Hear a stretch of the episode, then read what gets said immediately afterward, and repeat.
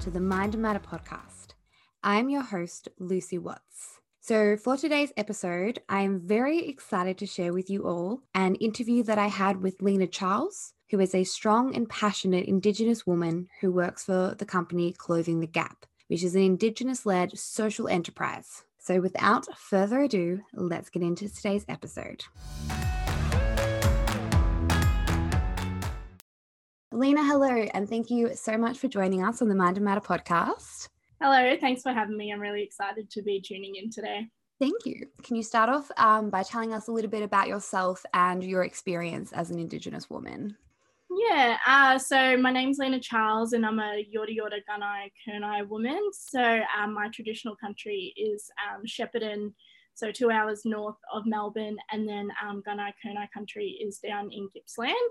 But grew up in Shepparton my whole life, but been living in um, Melbourne and Wurundjeri country for the past 10 or so years. Um, my experience as an Indigenous woman, it's an interesting question because like I don't have any kind of other experience as any other kind of woman, but I'm a really, I'm really proud to be um, Aboriginal and I think I'm very, um, very fortunate um, and very lucky to know who I am as an Aboriginal woman. Um, you know, uh, when you look at the history of Aboriginal people um, and colonisation, unfortunately, there's a lot of um, people that's been affected by things like stolen generation who are not so fortunate as me to know who they're from or who their mob is or um, their family tie or their traditional country. So I'm very proud um, and very strong in my identity, and I'm very grateful for that as well. Um, so this might kind of be like a little bit personal, but just kind of on that note, like growing up as a child and learning about like the aboriginal history in australia and the treatment of your ancestors like how how did that feel kind of growing up and learning about that? And how did you kind of like i guess reconcile with that?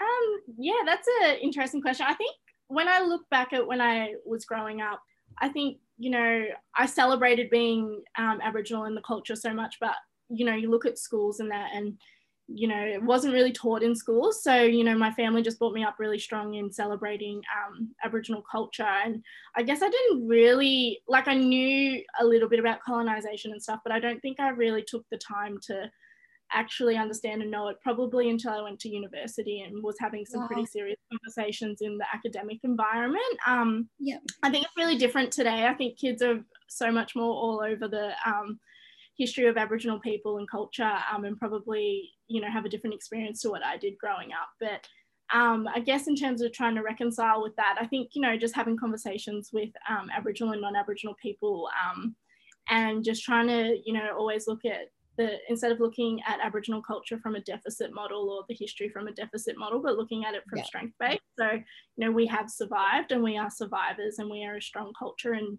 you know, that pushes me to go forward and dead if that makes sense? Yeah i get what you're saying. Um and i guess kind of on that like with conversations that you have with both indigenous and non-indigenous people what kind of is like the reaction when you tell people that you're an indigenous woman? Yeah um yeah no it's interesting. It depends on the space that um you're in and i think you know i i will always allow people to know who i am as an aboriginal woman. And you know uh, looking at me you probably at first perception you, you wouldn't know that i'm an aboriginal person. So i could have the luxury of choosing when on when or when not to be Aboriginal, and I've never ever um, done that just based on like being brought up uh, by um, community and just never thinking that would ever be something I'd ever want to do. Um, so I have been in interesting spaces where a lot of people don't know about Aboriginal culture or Aboriginal history or the perceptions around Aboriginality, and it's been I've had interesting conversations, including um, lots of conversations with non-Aboriginal friends and stuff. But I think just always looking at it as an opportunity to provide that insight and if people are willing to listen then that's um, good and when there's those situations when people aren't necessarily willing to listen like knowing when to step away and how that's more beneficial in the long run anyway. And one thing I do want to ask you um, so you work for a company called Clothing the Gap, which I absolutely love. I'm wearing my Clothing the Gap t shirt as we speak. that, uh, um, the purple one. yes, I love it. I bought it um, just after NAIDOC week and I, I wear it everywhere. but I, I guess, can you maybe like um, tell the listeners a little bit about your organization and how Clothing the Gap works to create change? Yeah, so Clothing the Gap is an Aboriginal owned and led uh, social enterprise. And um, we're in the business of adding years to people's lives, is um, kind of how we put ourselves. So we've got four full time people working, and we've all got um, a background in health promotion. So we're all very super passionate about health, and in particular, um, you know, the health of Aboriginal populations. And you know, so we kind of started off like that, and then um, we use fashion as a tool to kind of have conversation starters, not just around health, but just other issues that are important to you know, not just also Aboriginal Australia, but Australia in general. And, you know, using fashion as a way to drive change has been something, you know, I think because, you know, as we work in health promotion, um, we're good at promoting stuff, but using fashion as a tool has been um, really interesting. And yeah, and then I guess our other big thing is elevating other Aboriginal voices as well, doing advocacy around that. Yeah, and you're so right. Like when you wear a shirt or you wear something out, it's a, such a great way to start a conversation and kind of put the message out there that people may not have even heard about. Like I know that I've kind of heard about clothing the gap through seeing people wearing it around and kind of seeing it on Instagram. So it's such a clever way to kind of get that engagement. Yeah, um, and I think it's cool because um, it allows people to have conversations where there might not necessarily be Aboriginal people, but non Aboriginal people can um, step into those spaces and have those conversations and take that cultural load or like that exhausting load of um, Aboriginal people off. Yeah. Yeah. And maybe one thing that I do want to add as a non Indigenous person, one of the things I loved about your website is that you have like the labels on the clothing, like when you go on the website, which says like um, mob only or ally friendly, which makes it really easy to identify, like as a non Indigenous person, how you can engage with the product to help create a change as well. I thought that was really useful.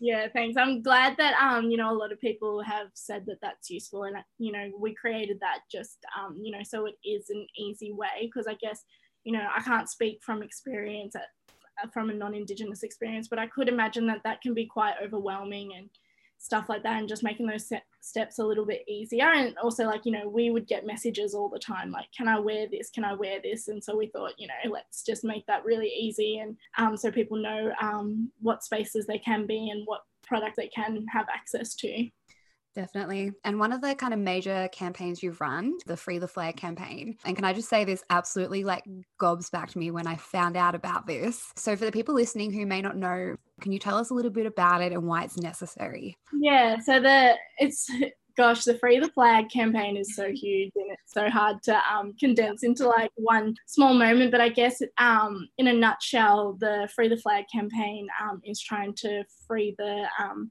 licensing and copyright of the Aboriginal flag. So the Aboriginal flag currently has um, is licensed to a non-Aboriginal organisation and called WAM Clothing, and they're sending out cease and desist letters, not just to us, but lots of Aboriginal community orgs and that. And so what it means is that you are actually legally not allowed to use the Aboriginal flag on not just clothing but also digital media without seeking permission and paying to use it um, from this non-Aboriginal business. So even as an Indigenous led organization, you're not allowed to use your own flag in your own website. Yeah, no, yeah, you're not even allowed to use the Aboriginal flag like as an email signature. So you know, if you wow. put like I acknowledge the traditional custodians and you put a little Aboriginal flag at the bottom of your email, no, you know, can't do that either. So I guess that's really the sad part is that um, you know we were hit with cease and desist and AFL were hit with cease and desist and NRL, but it's also been local Aboriginal community orgs and community groups that you know just want to um, celebrate our culture. But yeah, it's um, a breach of the licensing agreement that they have with this um, non-Aboriginal business. Yeah, that's so crazy.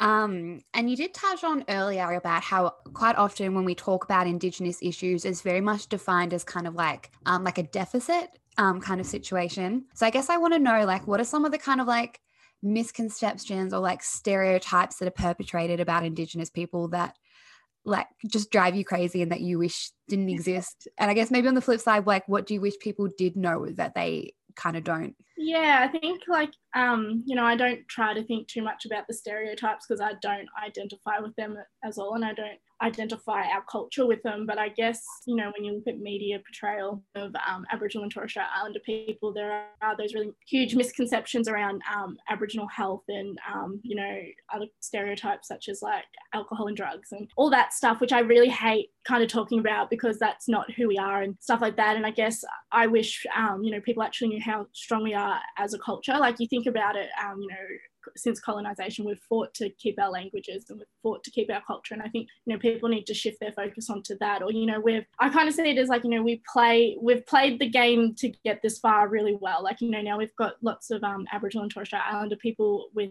university degrees and you know working um, in really big spaces that no one ever would have dreamed possible and i think sometimes we focus too much on the deficit of um, let's look at the health gap between aboriginal people but let's look at what aboriginal people have already done to close the gap.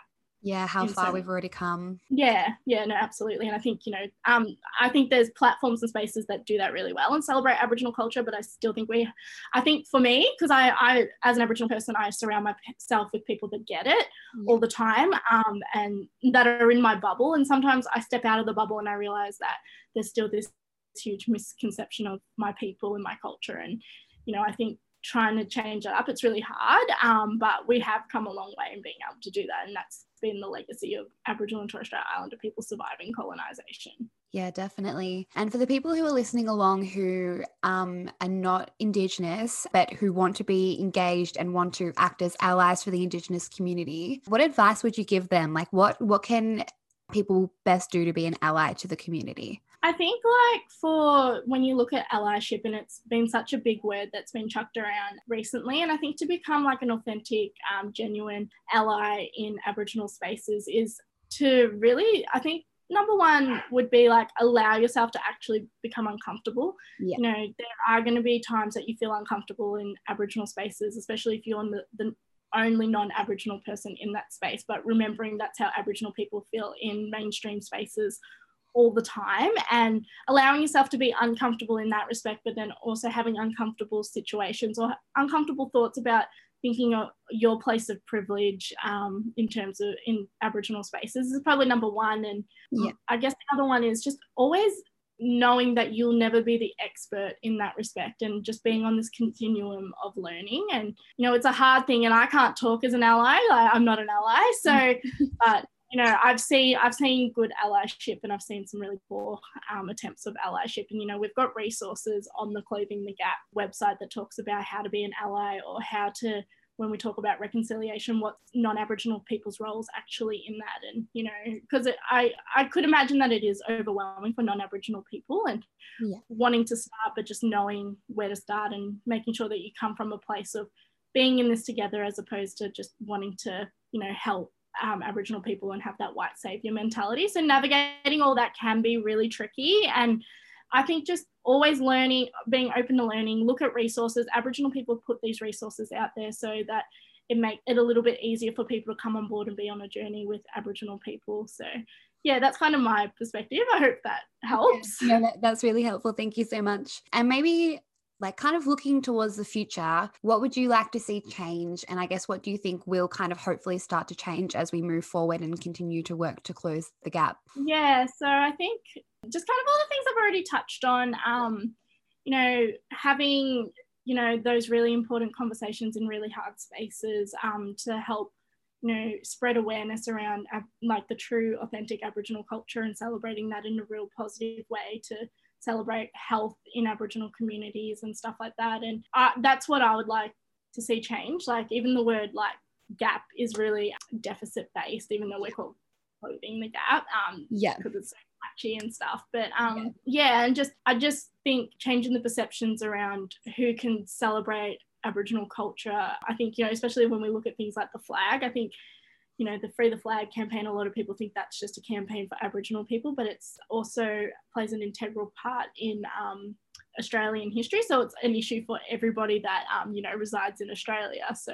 yeah. you know, um, not just thinking it's just up to Aboriginal people to celebrate their culture or close the gap or free the flag and stuff like that, and just knowing that everyone plays a role in that and how you play it's very um, important just getting that perception out there, I think is yeah really important to me and important in the work that we do at Clothing the Gap.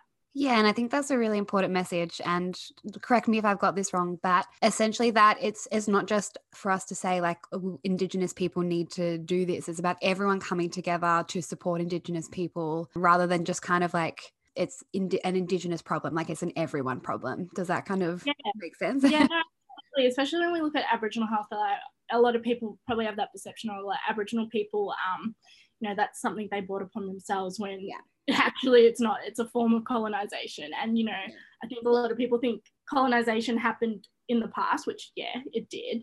But there's so much contemporary colonization that still happens in everyday lives. And you see it in the way that, you know, um, Aboriginal people are denied access to adequate healthcare or denied um, fair treatment in the justice system and stuff like that. And that's still a form of colonization. So people need to really think about what their role is, being educated around that, but then also their action pieces that follow on from that. So everyone has a role to play, and it's not just up to, you know, my mob to, you know, do it. Yeah.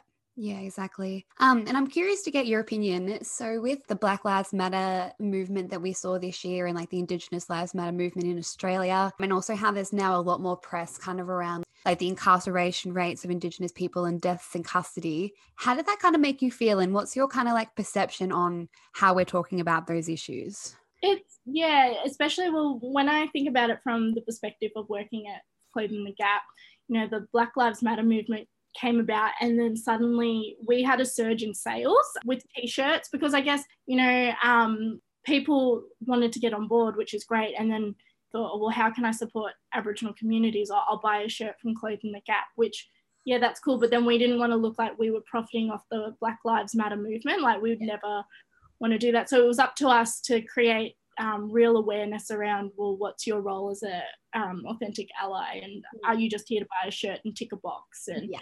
stuff like that? So um, you know just as our role at clothing the gap is elevating voices of um, aboriginal people that have experienced injustices in their family has been really important. And then making sure that the people um, that buy into our products and stuff um, are actually aware of those issues and how they can actually be genuine supporters in that. Um, and it, you know, we do sell t-shirts and stuff like that, but we're more than just like don't just come to our website and buy a t-shirt. Like, Look around, know. read everything else. yeah, yeah. And I, you know, the Black Lives Matter really um, opened our eyes to um, how powerful of a position that we can have, but making sure that you know we actually play an integral part in you know creating awareness around that and not just you know selling shirts because people want to um, you know support us for a day or two. Like, what do they want to do um, that you know is long lasting that we can so we can see the real um, outcomes of the Black Lives Matter movement.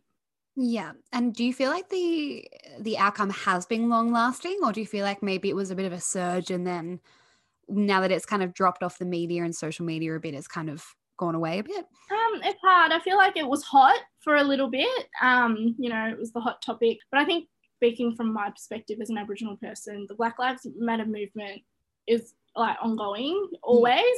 Um, and to be honest, I don't really focus too much on what media, like the media portrayal and stuff, because it's often been so negative on um, Aboriginal Mm. issues and that anyway. But you know, being so closely linked to um, not just my own Aboriginal community, but I've got um, you know Aboriginal friends and colleagues from across the country, and just knowing there's so many of my friends and that that have experienced injustices and are fighting for the Black Lives Matter movement every single day. You know, so it doesn't really end for me. It's not. It's not. It wasn't just hot back then, but I guess for mainstream maybe it was. But I feel like that's where we put the whole like, well, what's your legacy in supporting us? Um, don't just Yeah. buy a shirt. And yeah, I hope that helps. I might have rambled Yeah. that one a little bit.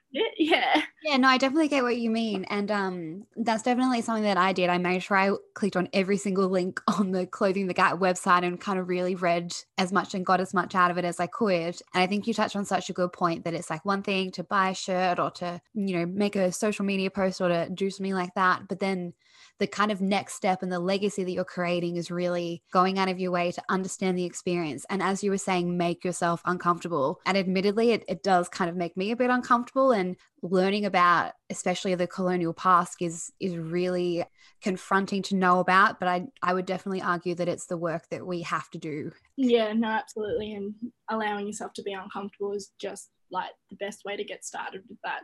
And yeah, look, learning about the history would be really uncomfortable. It's, I think it's uncomfortable for everyone. So Mm. no one's alone in that experience anyway. Yeah. Cool. Well, thank you so much for your time and thank you so much for sharing so much of yourself and your experience on this podcast.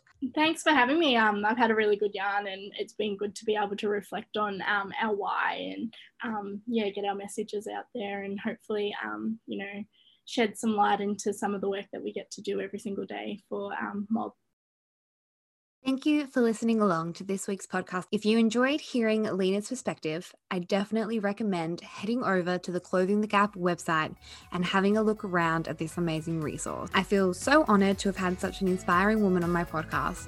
And I really hope that you got something out of it and learned something new. I will be back in your ears next Monday. But until then, thank you and goodbye.